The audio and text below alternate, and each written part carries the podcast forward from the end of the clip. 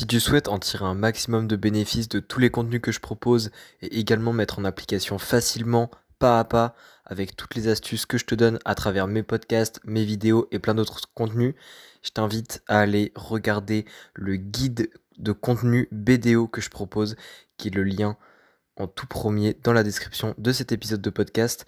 Et sinon, je te souhaite un très bon épisode. À très vite. Ciao. Et salut à toi, bienvenue dans ce nouvel épisode du podcast Nourrit ta santé. Aujourd'hui, premier épisode d'une petite série d'épisodes sur le cuivre.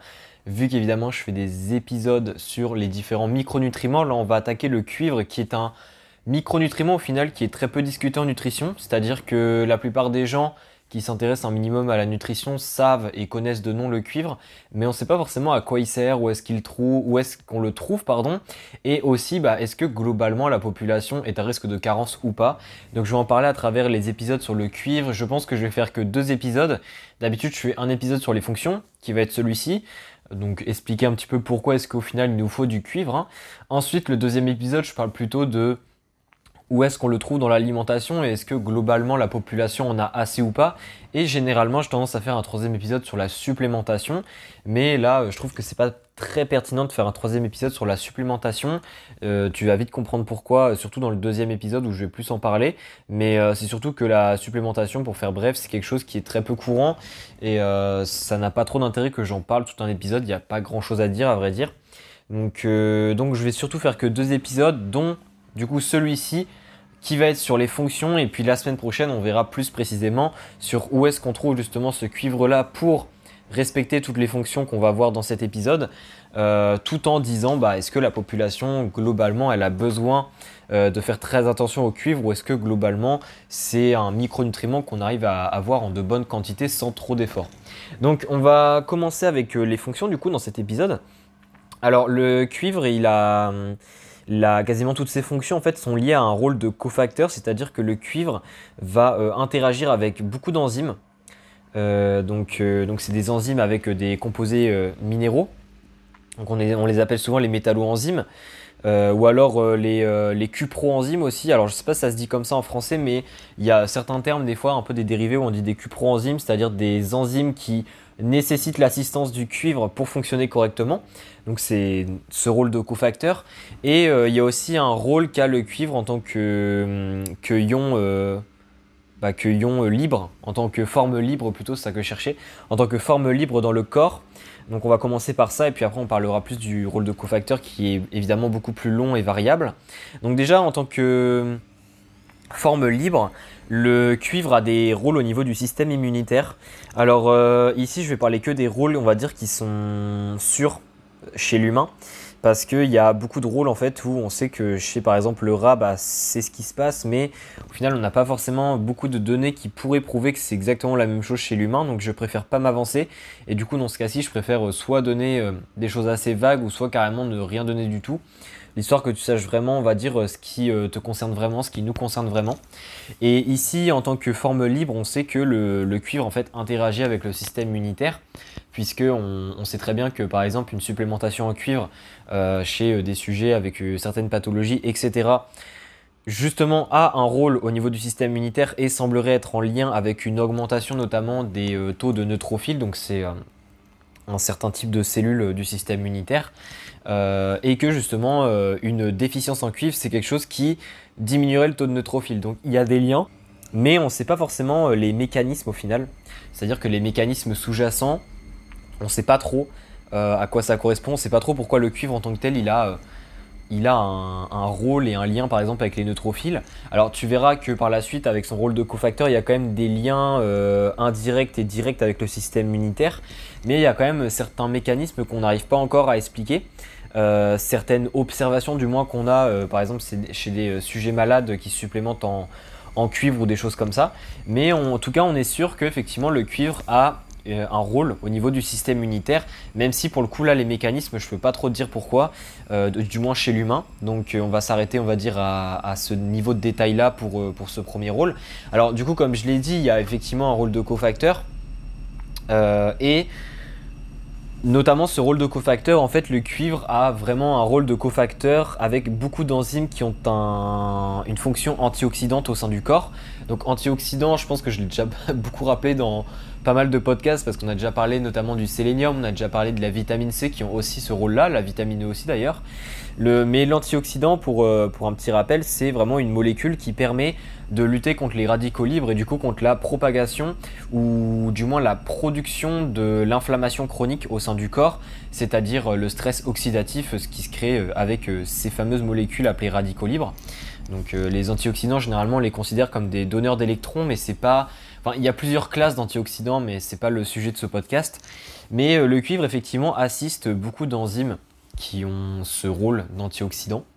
Et euh, il y en a plusieurs, hein, donc euh, plusieurs enzymes qui agissent à différents endroits. Donc déjà il y a différents, alors il y a une, on va dire une sous-famille d'enzymes antioxydantes où le cuivre intervient, donc on les appelle les ferroxydases en anglais. Euh, alors sinon, on, les appelle aussi les multicopper oxydases, donc les MCO. Pareil, ça c'est le terme anglais. Euh, en fait, ça c'est quatre enzymes différentes, donc qui ont, euh, on va dire, une même base, mais qui n'agissent pas aux mêmes endroits du corps. Donc on a la céruloplasmine. Parmi ces enzymes-là, je vais expliquer après chacune à quoi elles servent.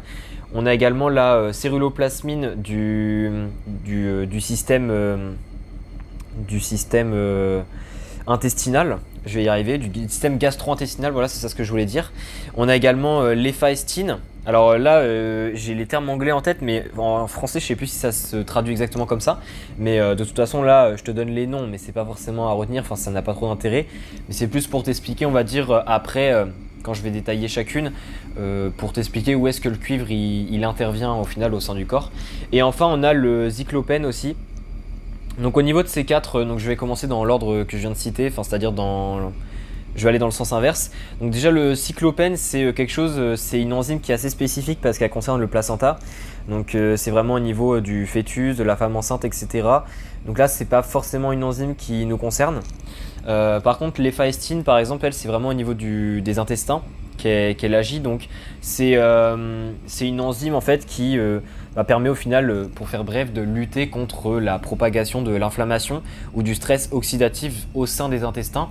Et ça, c'est notamment important bah, pour euh, assurer à long terme une bonne absorption des nutriments, hein, avec euh, des organes digestifs bah, qui sont en bonne santé. Ensuite, on a la céruloplasmine du, système gastro-intestinal. Bah, ça, au final, c'est pareil, hein, c'est au niveau des intestins. Et enfin, on a la céruloplasmine. Alors ça, la céruloplasmine, c'est au niveau du plasma. et il faut savoir en fait que 90% du cuivre circulant dans le plasma est euh, attaché en fait à la céruloplasmine. Et la céruloplasmine, elle, elle a un rôle particulièrement important, et c'est notamment ça qui explique son rôle d'antioxydant, mais pas que. C'est que la céruloplasmine, en s'attachant au cuivre, ou du moins c'est le cuivre en s'attachant à la céruloplasmine, ça, du coup, ça fait que le cuivre n'est pas sous sa forme libre, et ça prévient de la toxicité que peut avoir le cuivre sous sa forme libre. Parce qu'effectivement, le cuivre, quand il est sous sa forme libre, donc Cu2, etc., il, a un risque en fait de créer lui-même du stress oxydatif. Et c'est pour ça que 90% du cuivre dans le plasma est attaché à la céruloplasmine pour éviter notamment, donc à la fois pour son transport, hein, évidemment c'est quand même une, c'est quand même pour du transport en quelque sorte, mais c'est surtout pour éviter bah, qu'il y ait un excès de cuivre sous forme libre et euh, qu'il y ait justement du stress oxydatif qui se crée. D'ailleurs, un des, marqueurs, on va dire, euh, pouvant euh, montrer qu'il y a une pathologie chez quelqu'un, c'est le fait que au niveau de la proportion de céruloplasmine, donc c'est-à-dire de cuivre sous forme complexée au sein du plasma par rapport au cuivre sous forme libre, eh bien on remarque que chez les personnes qui ont des pathologies, la proportion de cuivre sous forme libre est plus élevée que chez les personnes euh, en bonne santé qui ont justement un, taux de céruloplasmine et du coup un taux de cuivre dans le plasma qui est plus élevé euh, par rapport aux personnes ayant des pathologies. Donc ça c'est euh, ça on va dire c'est la première famille d'enzymes ayant un rôle antioxydant qui ont besoin justement parce que là c'est vraiment qu'elles sont dépendantes du cuivre pour fonctionner. Donc, donc après il y a il y a d'autres aspects, hein, c'est que ces, enzymes-là, par exemple, elles ont aussi un lien avec le fer, avec le métabolisme du fer, c'est-à-dire qu'elles elles permettent en fait d'oxyder le fer ferreux, donc euh, Fe2+, en fer ferrique. Et ça, justement, c'est quelque chose qui est aussi important pour prévenir le fer ferreux euh, de participer à des productions de radicaux libres, qui peut être euh, justement bah, en excès mauvaise dans le corps. Donc ça, en fait, le, cuivre, à travers ces quatre enzymes différentes, peut aussi intervenir à ce niveau-là. Et, du coup, bah, ça, c'est important quand même de, le préciser. Donc ça, on va dire, c'est la première famille d'antioxydants où le cuivre, il agit dedans. Mais il y en a aussi d'autres. Hein. Il y a aussi, par exemple, la superoxyde dismutase qui existe dans la SOD, souvent on, l'appelle. Donc ça c'est une enzyme qui permet de... Alors j'ai jamais trop le terme en fait en français pour dire ça, mais en gros de, démuter la, la, super, la superoxyde. Donc en fait c'est euh, une molécule qui est toxique hein, dans le corps, euh, pareil, hein, c'est une molécule en excès qui, devient vite toxique. Et euh, cette, cette enzyme-là permet tout simplement de prévenir au final l'excès de cette molécule au sein du corps. Et c'est une enzyme ça qui dépend donc pas que du cuivre, elle dépend pas que du cuivre, mais c'est aussi une enzyme qui dépend du, zinc. Généralement, quand on la nomme, chez les scientifiques, on la nomme CU/ZN, c'est-à-dire bah, les, euh, les, euh, les, dénominations des, deux, hein, donc cuivre et zinc, superoxyde dismutase. Euh, donc il, existe aussi la forme avec le manganèse, c'est-à-dire que cette fois-ci l'enzyme dépend que du manganèse, mais, euh, mais ça on va dire c'est pas la, forme principale de cette enzyme et euh, en fait ce qui fait varier le minéral dépendant par rapport à l'enzyme c'est tout simplement où est-ce qu'elle agit dans le corps. Mais globalement cette enzyme là qui est très très importante pour la santé au final, hein, pour le, le système immunitaire, pour le statut d'antioxydant du corps eh bien, elle dépend effectivement du cuivre. Donc euh, le cuivre, il interagit aussi à ce niveau-là. Et euh, justement, en fait, cette enzyme-là, euh, pour être un peu plus précis, pour pas trop être pour pas être trop flou, qu'est-ce qu'elle fait fait avec la superoxyde? Bah, Elle permet de, en quelque sorte, de transformer la superoxyde en peroxyde d'hydrogène. Donc en fait, le peroxyde d'hydrogène est aussi toxique pour le corps, mais le fait que cette enzyme permet de de, enfin, de transformer le superoxyde en peroxyde d'hydrogène va faire qu'après il y a d'autres enzymes, donc euh, des autres enzymes antioxydantes. Hein, de toute façon, le système antioxydant, c'est toute une chaîne de réactions.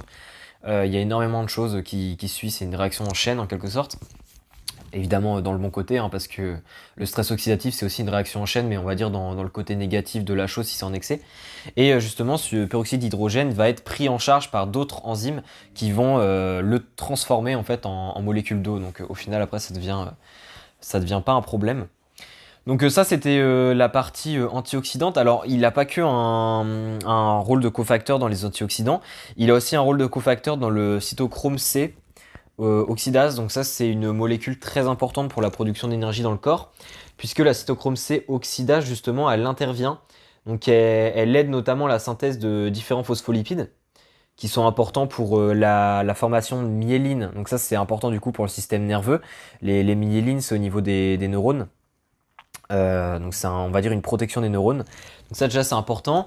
Mais c'est surtout que la, cytochrome C, au final, elle permet de bah, de faire la réduction de l'oxygène en molécules d'eau. Et ça, ça permet de créer le gradient, euh, le gradient en fait au niveau des mitochondries qui, permettent la production d'ATP. Donc en bref, euh, le cytochrome C, c'est quelque chose euh, dont la molécule et dont les mitochondries, qui sont au final les, unités de production, hein, les plus grosses unités de production de la plupart des cellules, bah, ces, ces, unités de production-là, elles dépendent de la cytochrome C pour que la production d'énergie soit optimale. Donc au final, euh, on se rend compte que vu que c'est lié à la production d'énergie, le cuivre intervient aussi par exemple avec la performance sportive sur ce côté-là, directement avec la production d'énergie. Alors évidemment, on vient de voir aussi le système antioxydant qui est quelque chose de, très important si on parle du sportif, euh, mais c'est aussi important pour la santé en général. Mais, euh, mais, voilà. Après, il y a aussi un autre, quelque chose d'autre qui est lié notamment au côté sportif, c'est que le cuivre est cofacteur de la, de. Donc ça, c'est une enzyme qui permet euh, de, bah, qui participe du moins à la structure du collagène et aussi de l'élastine. Donc euh, le collagène, bah, que ce soit au niveau des tendons, des os, des muscles, c'est super important pour euh, bah, du coup chez le sportif notamment, hein, qui surtout si on fait un sport à impact. Et l'élastine, c'est pareil. L'élastine, c'est aussi quelque chose qui est dans les tendons, etc. et c'est pareil, une, une, protéine, on va dire, structurale qui a aussi son rôle dans, dans, le domaine sportif, même si on en parle beaucoup moins. Donc euh, ça c'est aussi un autre point. Et enfin il y a, euh, je vais finir par deux autres enzymes euh, avec lesquelles le cuivre intervient pour que tu comprennes à quel point le cuivre il intervient dans pas mal d'aspects. déjà bah, il intervient au niveau de la dopamine bêta hydroxylase en tant que cofacteur. Et cette enzyme là pareil elle permet en fait de produire de la de la, noradrénaline à partir de la dopamine. Si je dis pas de bêtises, c'est bien la noradrénaline. Et, euh, du coup, bah, au final, le, cuivre a, en plus de la myéline qui, permet indirectement de produire grâce à la cytochrome C, qui est dépendant du coup du cuivre, bah, au final, euh, il a encore un rôle, le cuivre, dans le système nerveux avec la production notamment d'un neurotransmetteur. Donc ça, c'est toujours intéressant à savoir.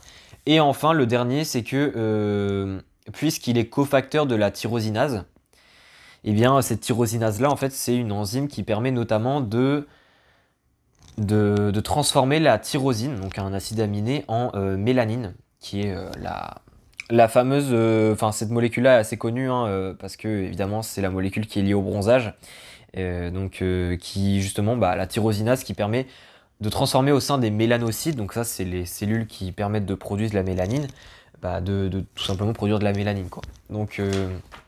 Voilà un petit peu pour les rôles du, cuivre. Euh, et du coup, bah, j'en ai un petit peu fini pour cet épisode. Hein. Au final, je voulais surtout parler des rôles ici. Donc, comme tu le vois, bah, la vitamine C, enfin, pardon, pas la vitamine C, mais le cuivre a beaucoup de rôles au niveau du corps. Donc, c'est des rôles indirects parce qu'il est cofacteur, mais vu que ces enzymes-là dépendent du cuivre, au final, c'est quand même un rôle qu'on pourrait presque dire direct.